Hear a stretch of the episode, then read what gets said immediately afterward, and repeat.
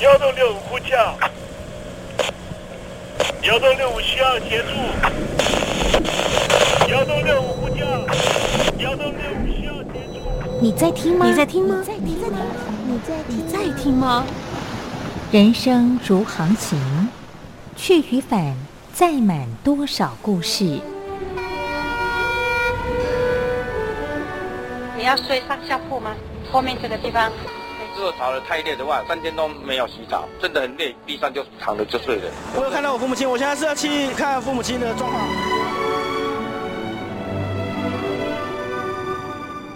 聆听故事湾，让每个故事找到属于自己的码头。我到了那儿以后，我们就往妈妈家去。我一到那边，就感觉我妈妈已经她能够活活下来都不容易，我知道。他没他没跟我讲，我也不敢问，好好苦。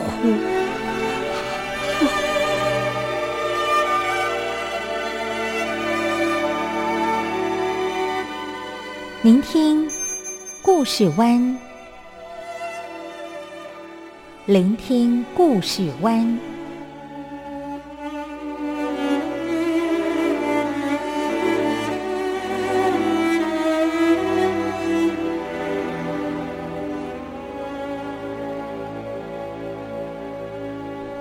故事总有一个停泊的港湾。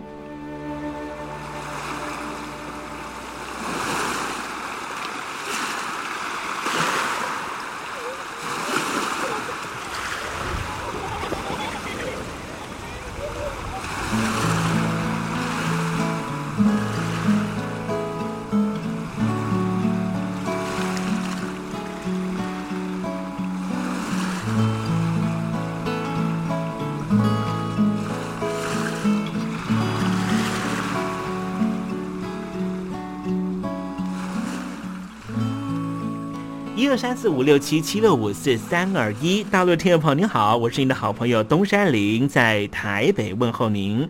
正在为您进行的栏目就是聆听故事湾，一二三四五六七七六五四三二一，全年无休，每天在空中为您服务。您在每天的凌晨三点十分，或是傍晚的六点十分，都可以在光华之声频道收听到这个栏目，聆听环宇趋势。不用太多解释，因为聪明的你心中自有诠释。亲爱的听众朋友，我们的节目早晚各一次，听众朋友你可以选择最适宜的时间，和东山林共度这短暂的五十分钟的时光，就在光华之声的频道空中相见。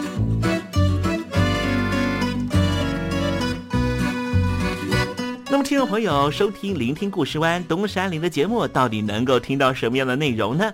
尤其啊，我们环宇全世界，焦点放到神州大陆啊，光是整个中国大陆呢，就有将近九千家不同的大大小小的电台了。我们的节目到底有什么不一样的地方呢？嗯，让东山林自吹自擂一下吧啊。宫中频道何其多，赵钱孙李挺能说。热点平地上直播，仔细听来差不多。直播室外领导多，你说他能怎么说？开场才说茶黑窝，碰上土狼不敢摸。主播低头翻翻稿，导播左右反复搓，想到孩子泪婆娑。好了好了，都别说，且听东山林怎么说。东山林不是红太狼，也不是那喜羊羊，亲亲海上一叶舟，才能自在自在说。客官呐、你拉把椅子随便坐，袒胸露背床上卧，怎么自在怎么做，就当这是自己家，自己家。睁大眼睛，show time！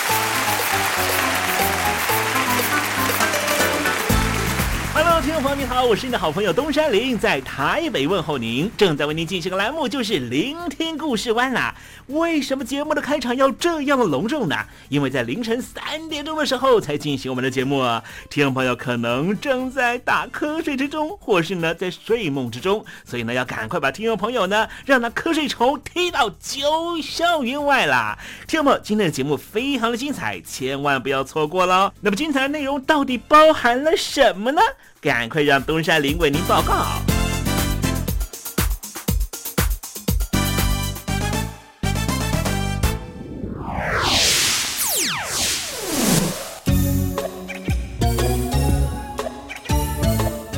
星期三，星期三，猴子去爬山。涅斯特河沿岸是一个很有趣的国家。这个国家呢，它的人口的种族分配呢，大概是三分天下了啊。它是临近于乌克兰，乌克兰人呢大概呢有百分之二十九。另外呢，呃，罗马尼亚呢也是在附近哈，呃，这里的人口大概有百分之三十二。另外的三成啊，就是呢俄罗斯人了。俄罗斯呢一直想要把这个涅斯特河沿岸呢掌握其有，那么实际上呢，现在莫斯科当局呢也能够呢掌握他们政经的一个运作了哈。为什么会这样呢？主要就是希望呢透过这个国家和这个乌克兰之间呢有个缓冲区。好，待会呢再跟听友朋友谈谈这方面的议题哦。离开我，你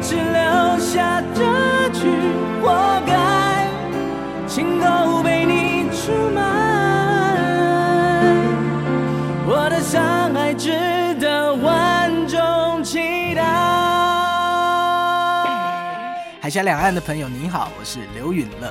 不论你在哪里，不论你正在做什么，都要允许自己快乐哦。我的相爱值得万众期待。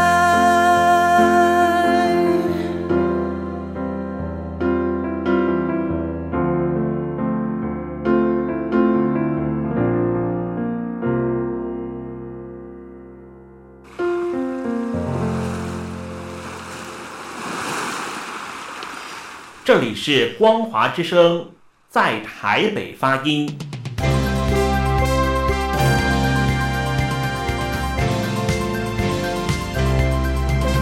现在，请习近平同志讲话。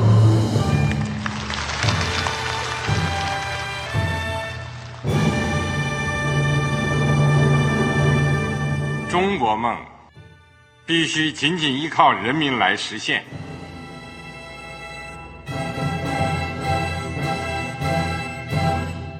好国民得关心家事、国事、天下事。呃，谢谢发言人。我们注意到啊现在那个外面有很多关于前中央政治局委员周永康的一些消息和报道。我不知道发言人对这个事情有没有什么可以呃透露、可以披露的？国家对于公事啊，不是什么东西都要公示的。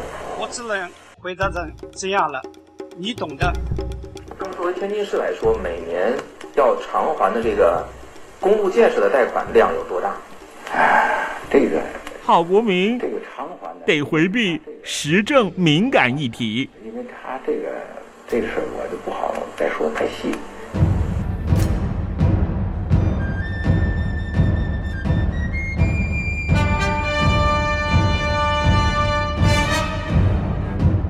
我们要坚持人民当家作主，坚持人民主体地位。任何官方不宜说太细，期望您体谅的话题，尽在时政，你懂的。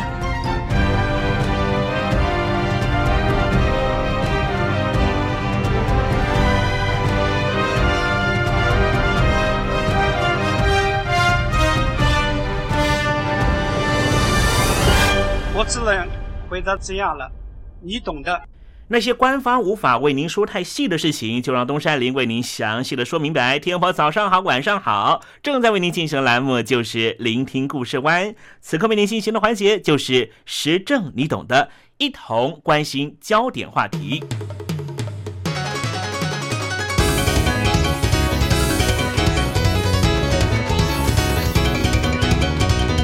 苏联在解体之后，气势大不如前。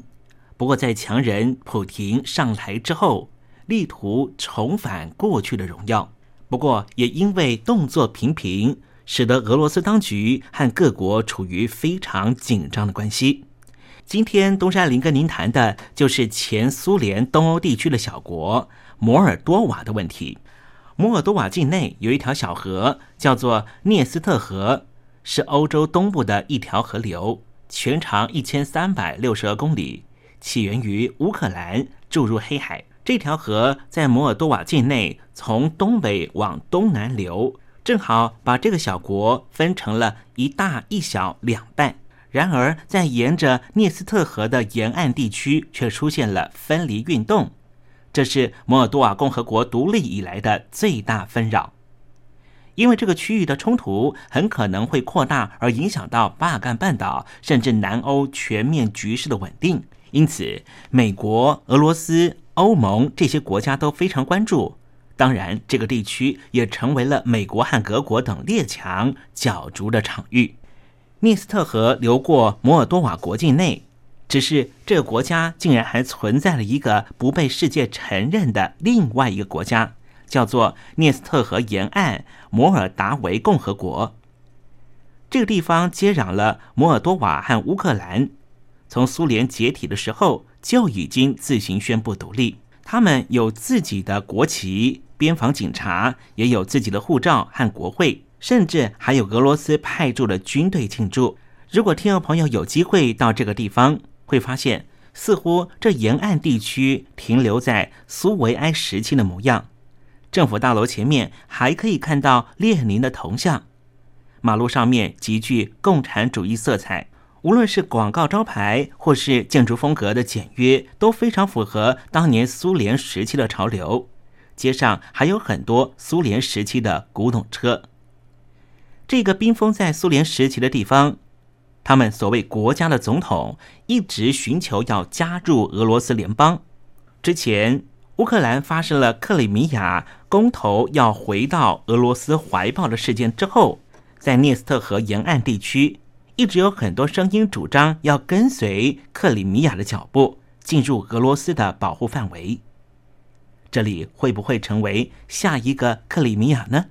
刚才我们说到，涅斯特河的沿岸地区属于。摩尔达维亚共和国的一部分，这里的居民大多都是俄罗斯的后裔。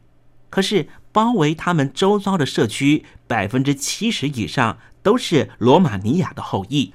居住在涅斯特河沿岸的少数俄罗斯裔的居民，他们反对由摩尔多瓦主导涅斯特河沿岸的建设，所以就在一九九零年九月发表了独立宣言，而成立了涅斯特河沿岸。摩尔达维亚共和国，一九九二年五月，俄罗斯的军队支援涅斯特沿岸摩尔达维亚共和国介入了纷争，也因此摩尔多瓦和涅斯特河沿岸摩尔达维亚共和国发生了激烈的军事冲突。为了这个问题，欧洲安全与合作组织出面担任调停仲裁者，双方在一九九二年七月停战。为了解决纷争。由摩尔多瓦、涅斯特河沿岸摩尔达维亚共和国以及欧洲安全与合作组织、俄罗斯邻国的乌克兰，再加上作为观察员的欧盟和美国，在这样的五加二的架构之下进行了和平交涉。但是停战之后，仍旧有超过两千名的俄罗斯军队继续驻扎在涅斯特河沿岸地区，并没有依照会议的要求撤军。涅斯特河沿岸问题和摩尔多瓦错综复杂的历史是有关系的。西元十八世纪末期，涅斯特河沿岸大部分都被并入俄罗斯帝国的版图。在这之后，涌入了大量的俄罗斯后裔居民。另外，涅斯特河以西的摩尔多瓦原先属于罗马尼亚人建立的摩尔达维亚公国的东部地区。后来才被划入鄂图曼土耳其帝国的版图之内。一八一二年，鄂图曼土耳其把这块土地割让给俄罗斯帝国，当时这里就被称为比萨拉比亚。在比萨拉比亚，罗马尼亚人占大多数。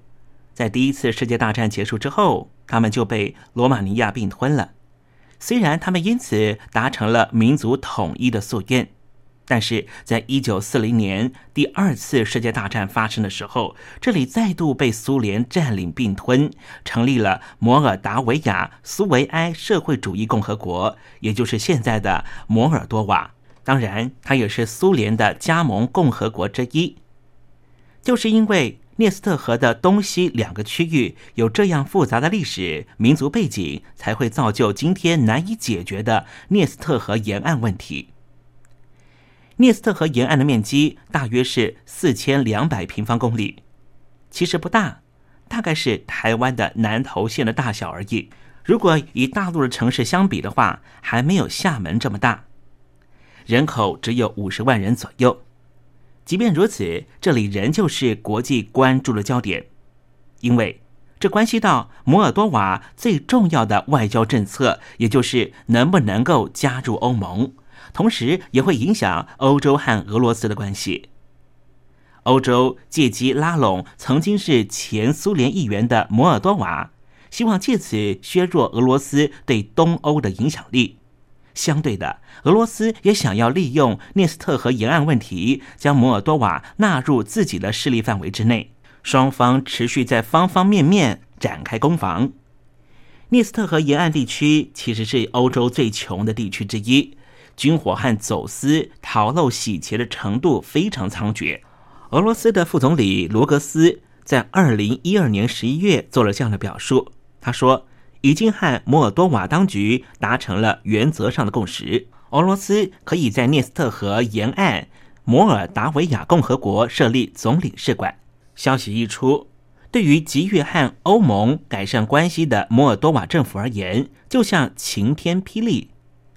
摩尔多瓦当局赶快出面澄清、否认这样的消息，并且再次。正式要求俄罗斯军队应该尽速的撤离涅斯特河沿岸。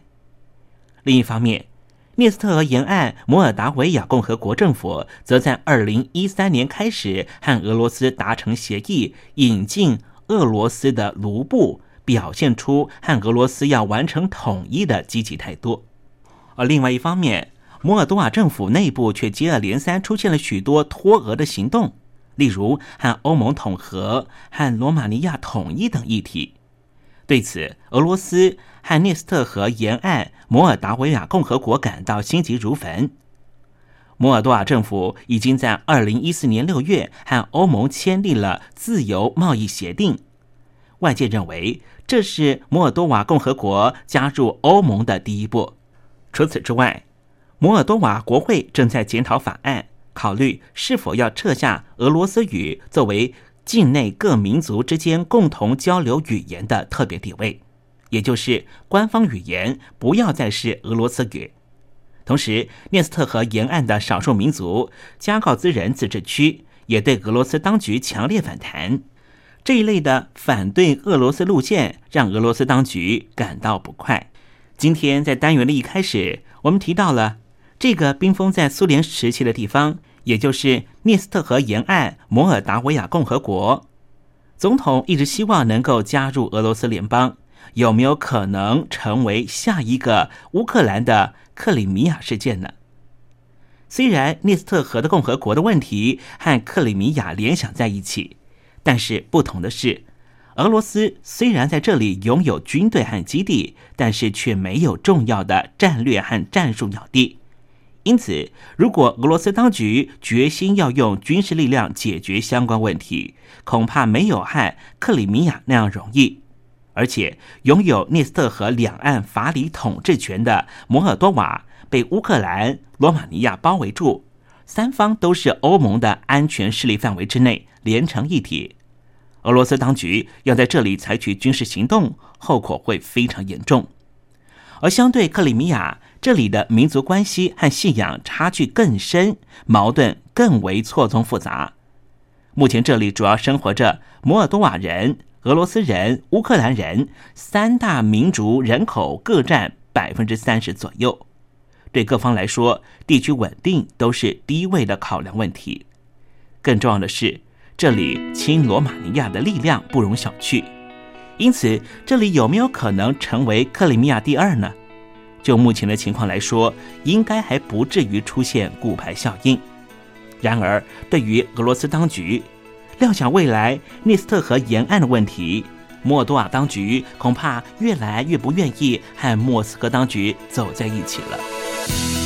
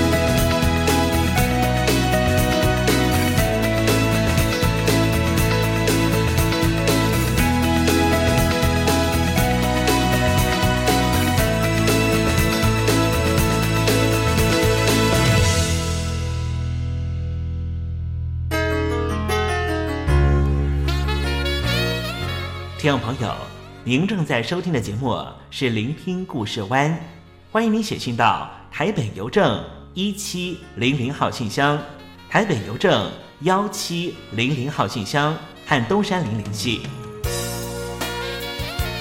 东山林就是东边的山里有只麒麟的东山林，东山林等候您的来信哦。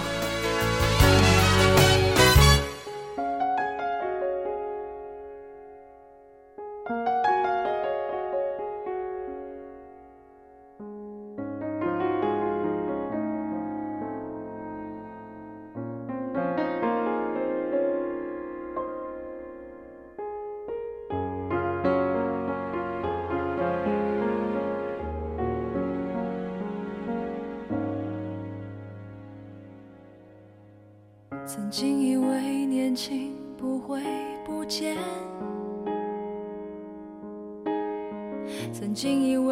犯过的错只是锻炼，短暂的感情。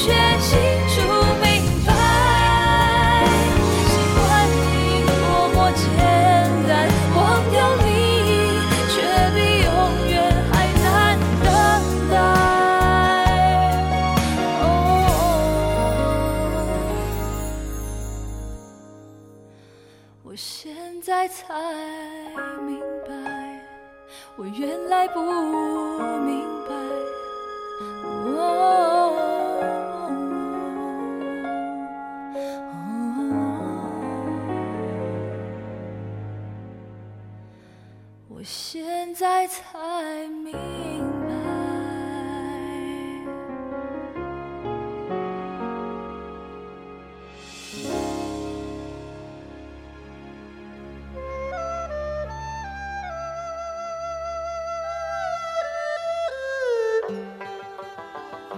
这是两岸中国人都喜欢的一首歌。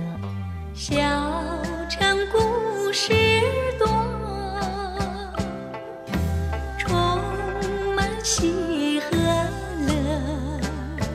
如果主持人播错了速度，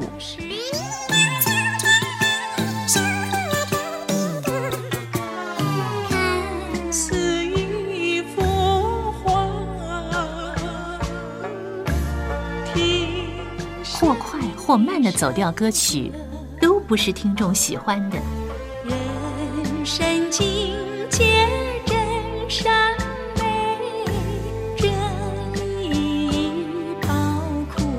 两岸和谐关系也得循序渐进，快慢相宜。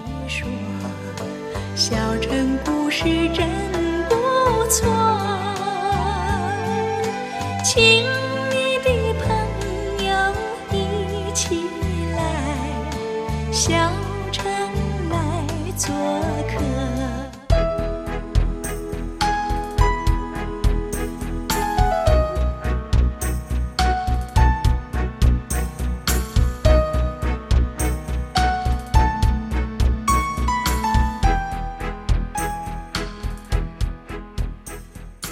生活中少不了知性的真，生活中少不了理性的善，生活中也少不了感性的美。光华之声永远陪伴您，生活在真善美的世界。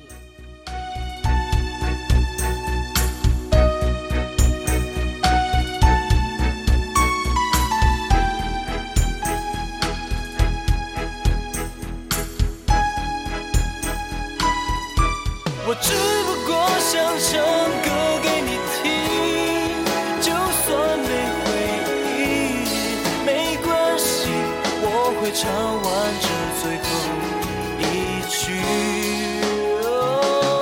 我的名字叫做 hello 大陆的听众朋友你好。没错我就是吴克群。不管你现在在做什么，不管你现在在哪里，吴克群和光华之声在台北问候你。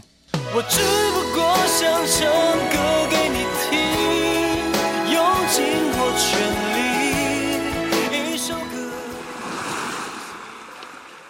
这里是光华之声。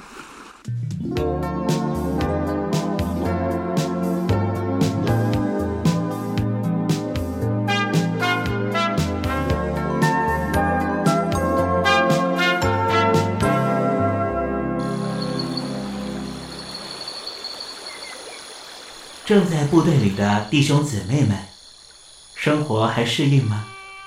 吃了还习惯吗？有家乡味吗？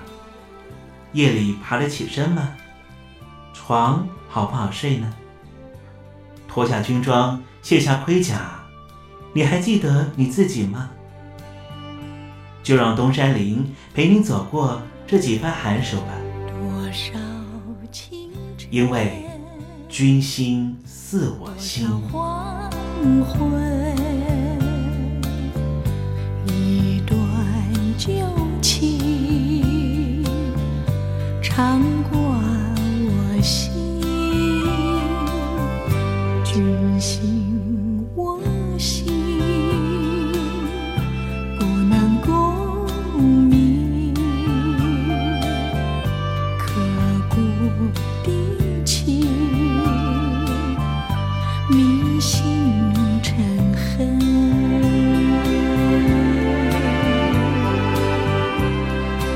君心似我心。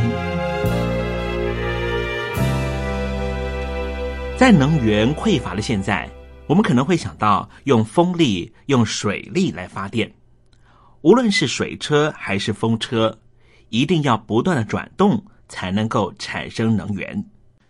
人类的活动也是如此，徒有计划却不行动是没有用的，绝对不会有任何的成果出现。英国的 BBC 有一部纪录片叫做《Up》，里面有个小孩叫做 Neil，一位童年脸上总是带着可爱笑容、眼睛会闪闪发亮的孩子。他希望长大之后变成宇航员，就是所谓的航太员。后来，Neil 想要到牛津大学念书，无奈却失败了，被严格的父母种种否定。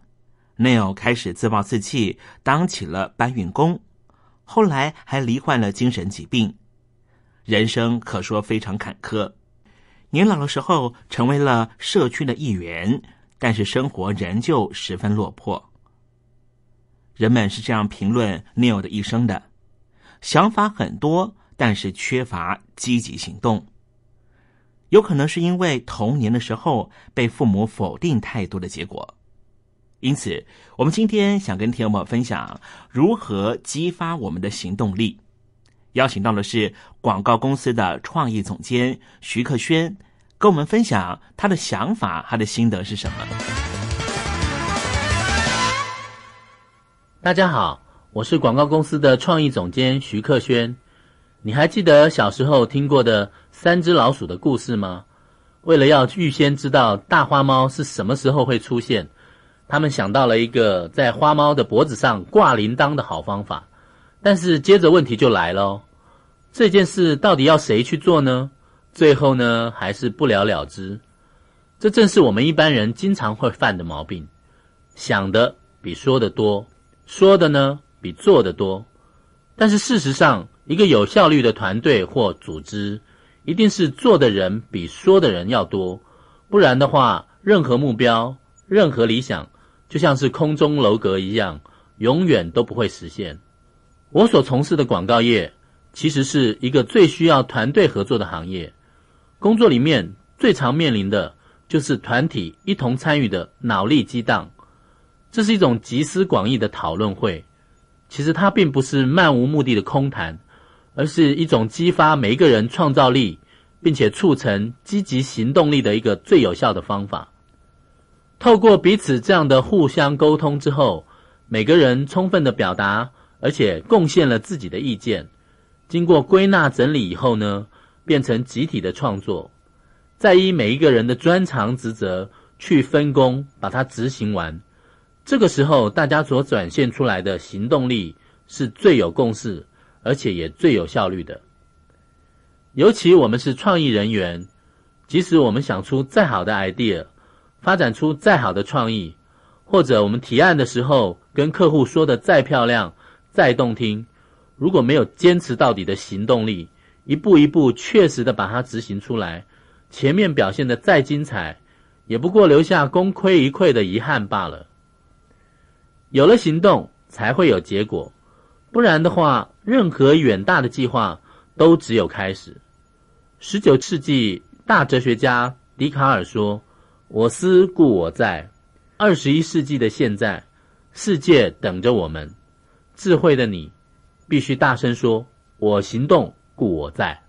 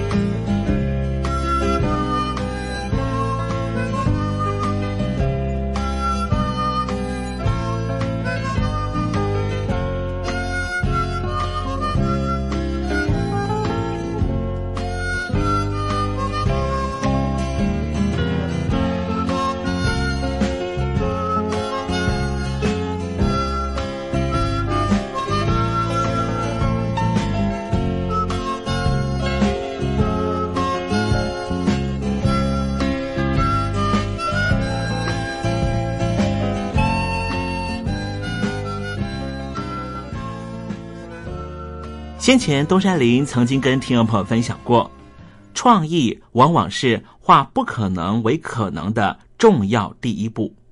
尽管说有好的开始就是成功的一半，但是如果没有执行力，没办法实践它，事情还是不可能有结果。实践行动力是什么呢？我们常常朗朗上口，把实践行动力挂在嘴边。却不明白实践的真正意义。有人说，实践是件看似简单却难以达成的；也有人说，实践不是人人都能够真正理解的。而东山林想跟听众朋友分享的是什么呢？我想说的是，实践是有目标、有理想，加上足够的行动力，一步一脚印。只要实践，没有什么是我们办不到的。平常我们都是非常自气的说：“我要实现我的梦想。”但是随着时间一天天走过，最终却什么也没有。人生不该是靠着一张嘴随便说说，必须用自己的力量、你的热诚，一步一步的去实现，不是吗？孔子为了属世的理想，虽然过程里面非常困顿，他仍旧坚持游走各国。这就是实践的最好说明。实践就像是一座云梯，使我们扶摇直上，通往那片湛蓝的穹苍。西方的哲学家乔治·艾略特曾经说过：“天上永远不会掉下玫瑰来。如果想要更多的玫瑰，必须自己种植。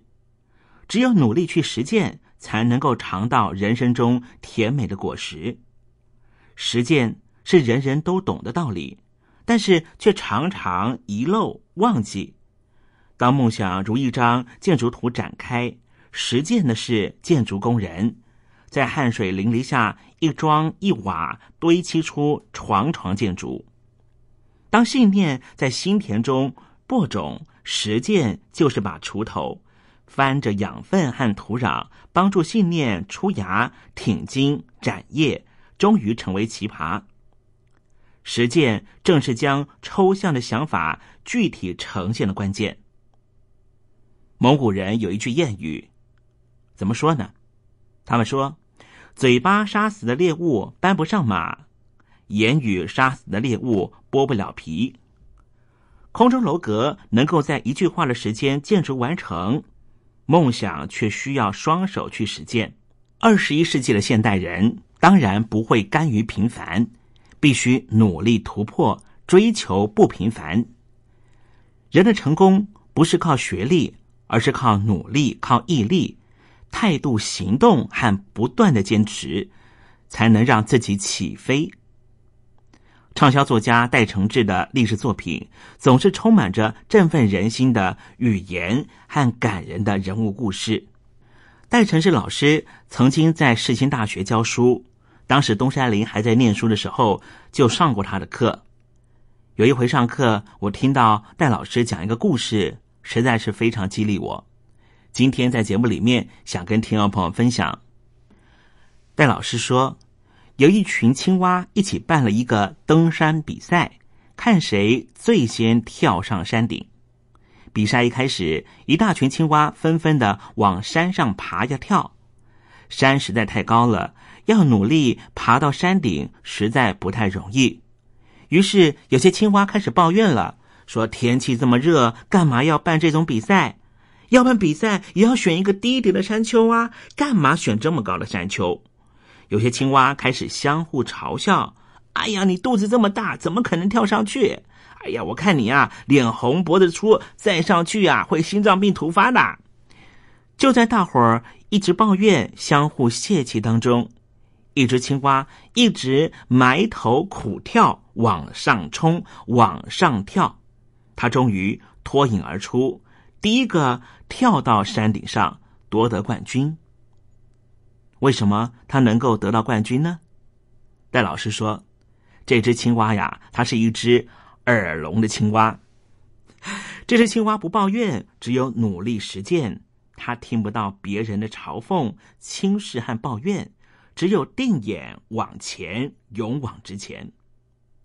人不需要抱怨，只要勇于实践，只要勇敢的走下去，不回头的一直走，就能够突破困境。”实践是教堂的钟声，提醒着我们一分一秒都不能够懒惰。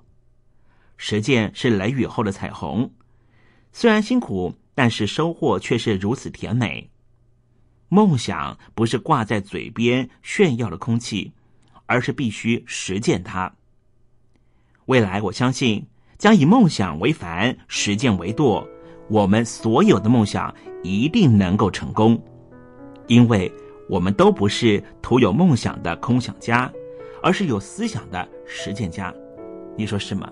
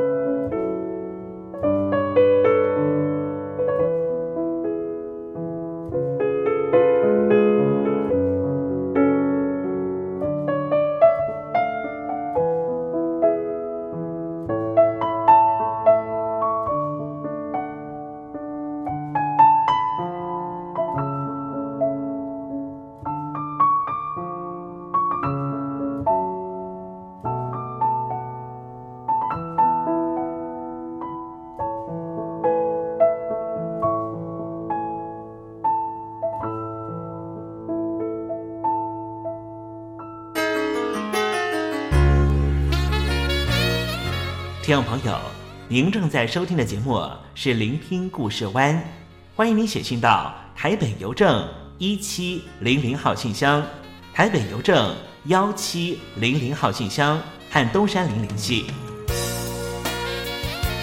东山林就是东边的山里有只麒麟的东山林，东山林等候您的来信哦。